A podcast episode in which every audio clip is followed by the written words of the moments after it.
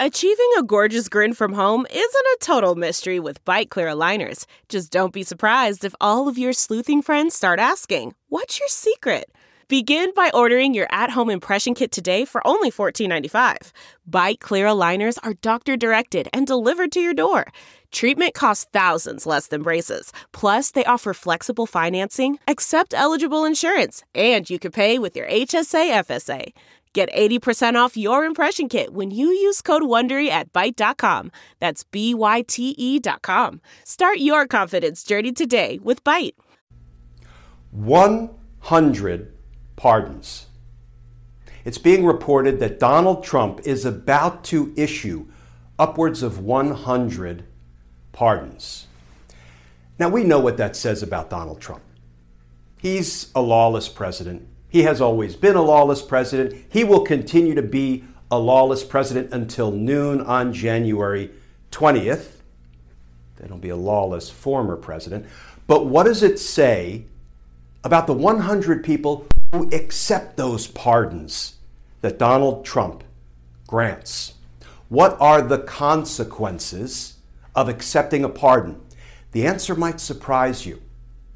Let's talk about that because holding every criminal politician and every Trump family member who may have committed crimes, holding them all accountable. Like justice matters.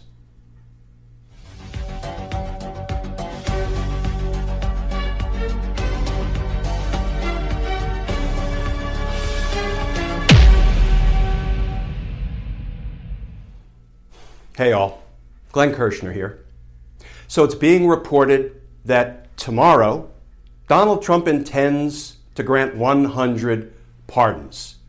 It's the Criminal Friends and Family Plan. Now, a president has every right to grant pardons, and his pardon power is indeed broad. The Constitution says the president shall have the power to grant reprieves and pardons.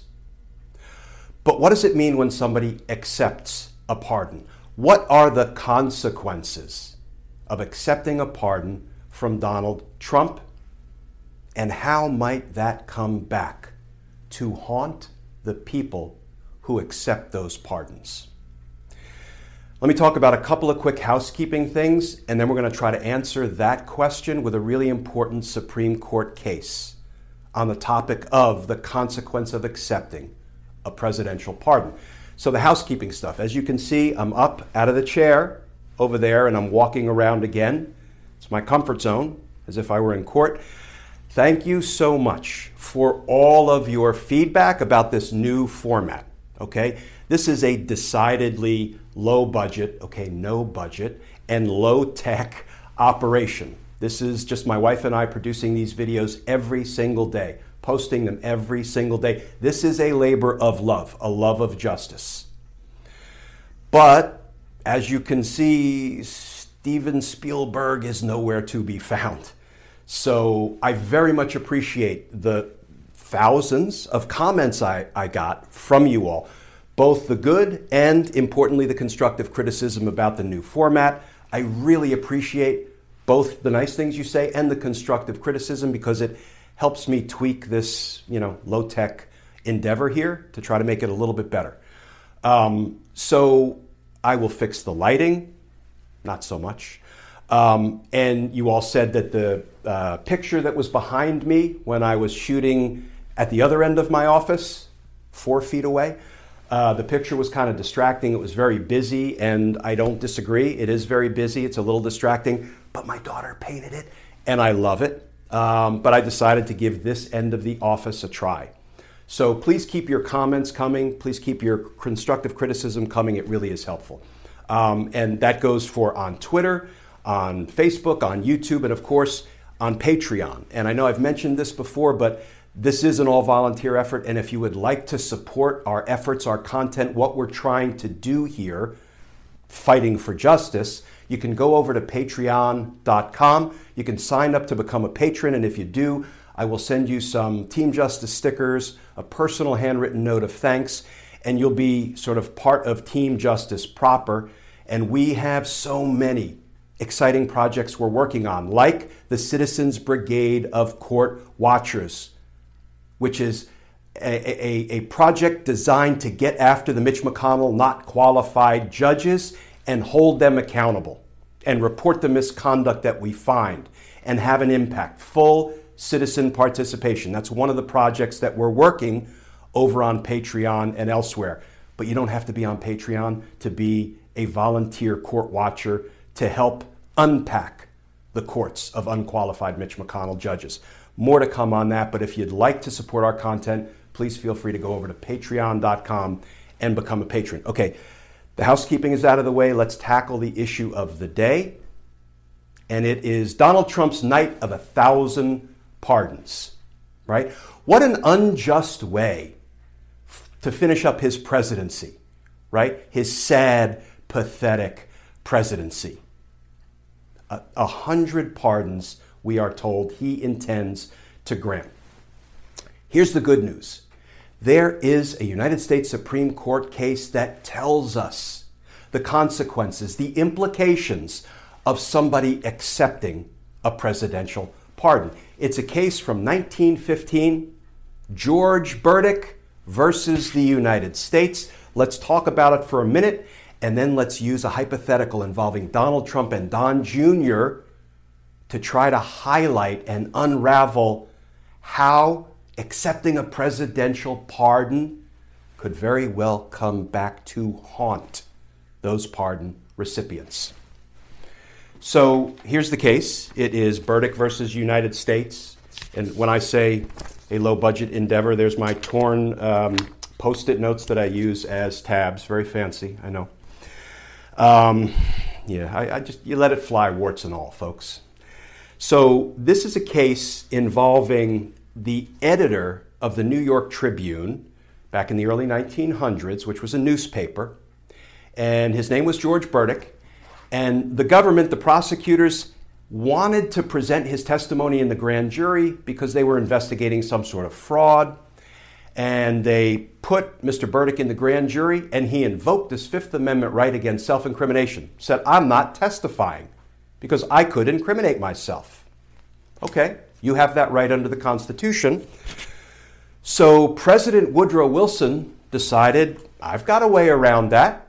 I'm going to grant Mr. Burdick a pardon extinguish his Fifth Amendment rights against self incrimination because he can't be prosecuted. Therefore, he can't incriminate himself if I pardon him. And President Wilson granted George Burdick a pardon. George Burdick said, Mr. President, I don't want your pardon. I'm not accepting your pardon. And I'm going to spare you all the procedural niceties, but that issue made its way up to the Supreme Court. And the Supreme Court had to decide the implications of somebody accepting or rejecting a presidential pardon. And I'm going to boil it down to its essence. Here is what the Supreme Court said A pardon carries an imputation of guilt, an acceptance of a pardon is a confession of guilt. I paraphrased a little bit. Let me read it and then circle back to it. They say a pardon, quote, carries an imputation of guilt and acceptance of a confession of it. Okay, not the clearest English from the early 1900s, but what they are saying in no uncertain terms is if you accept the pardon, you are confessing that you committed the crime, that you're guilty. That is what the Supreme Court says it means when you accept the pardon. And later in the opinion, they reinforced that and they said, when a pardon is granted to another, it is his property. He may accept it or not as he pleases. But if he accepts it, it is, quote, a confession, close quote, of guilt. That is an important principle. Why? Because a hundred folk are about to get pardons from Donald Trump. And if they accept those pardons, how might that come back to haunt them? Okay, now we need to shift to the hypothetical because none of these issues have been decided concretely in the courts, not in the appellate courts, not in the Supreme Court. but we have to use this guidance from the Burdick case to figure out okay, how might this play out? I'm going to use Donald Trump and his son Don Jr. as a hypothetical example. Let's assume Donald Trump pardons Don Jr. What are the odds? Smart money is riding on it. Donald Trump pardons Don Jr. for crimes Don Jr. committed. Don Jr. accepts the pardon. Thank you, Pop. You know, you've been looking out for me all my life. Thank you for excusing my crimes. I accept the pardon. I thereby, according to application of the Burdick case, confess my guilt to the crimes for which I have been pardoned. Okay. Is Don Jr. home free? Not by a long shot. Here's what should happen. In my humble opinion, as a 30 year former prosecutor, here's what must happen next. Please stay with me for two more minutes, folks. The Department of Justice goes into court and they fight the pardon. And they say, just as a president cannot pardon himself because no man can be a judge in his own case, and the Department of Justice Office of Legal Counsel issued an opinion in 1974 that a presidential self pardon is unlawful, unconstitutional, can't do it. Similarly, there's a strong argument that a person, a president, can't pardon a co conspirator. Why? Because the president if he's in a conspiracy, let's say with his son Don Jr., hypothetically, he is responsible for all of the crimes Don Jr. commits because the law of conspirator liability says that every member of the conspiracy is guilty of every single crime committed by every other member of the conspiracy, whether this person actively, personally participated in that crime or not. When you sign up for the conspiracy, in for a penny, in for a pound, the law says conspiracies are so dangerous, collective criminal action, that everybody's guilty of every crime by every member of the conspiracy. So just like Trump can't pardon himself, he can't pardon Don Jr. if he's in a conspiracy with Don Jr. That's a strong legal argument that will have to be decided by the courts. And I predict the courts will invalidate invalidate a presidential pardon of a co conspirator, whether it's Roger Stone or Manafort or Flynn. We'll get there down the road. So let's assume the court rules that even though the president pardoned his son, Don Jr., because they were in a conspiracy together, it's an invalid pardon, and the court tosses out the pardon that Trump gave to his son. Okay, here comes the kicker. This is the good part. What does it mean if we charge Don Jr. with the crime for which he was pardoned, and we prove to the jury that Don Jr. voluntarily accepted that pardon? What does it say about Don Jr.? It says that he confessed his guilt to the crime for which he accepted the pardon. But the court ruled the pardon's no good. But you know what? The confession of guilt is still good. It still holds true because he accepted the pardon. How would you like to argue that case to the jury? Ladies and gentlemen, when Don Jr. accepted the pardon, that equals a confession of guilt. Questions? No? Y'all might want to go deliberate and find him guilty now. Because he is, beyond a reasonable doubt.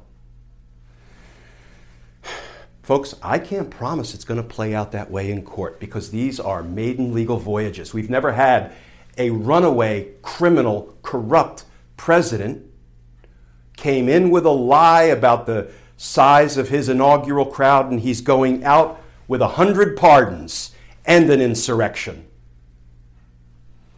How did we get here? And how can we keep from getting here again? But these corrupt pardons will have to be fought in court by the Department of Justice because the people of the United States deserve that. We don't just let these corrupt pardons slide. We don't just sweep them under the rug. We don't turn the other cheek and let bygones be bygones. When Donald Trump has victimized we the people, no, we go into court and we fight them. And if we lose, we lose. There's no shame in losing. There's no shame in failure. The shame is in not fighting the fight. You can never win the battle you don't fight. We need to fight these battles. We need to fight these hundred pardons if we have evidence they were corruptly granted. It's going to be pardon palooza, folks. They've already told us it's going to be pardon palooza. Needs to be followed by a justice jamboree. Because justice matters. And as always, folks, thank you for tuning in to these daily videos. Uh, as I mentioned previously, if you want to support our all volunteer efforts here, you can go over to patreon.com, become a patron, and if you do, I'll send you some Team Justice stickers and a personal handwritten note of thanks. You can find me over on Facebook, Justice Matters with Glenn Kirschner, and of course on Twitter all day and night, trying to answer your legal questions. Over on Twitter, it's at Glenn Kirschner 2. So, 48 hours left, folks. Please stay safe. Please stay tuned. Justice is coming, and I look forward to talking with you all again tomorrow.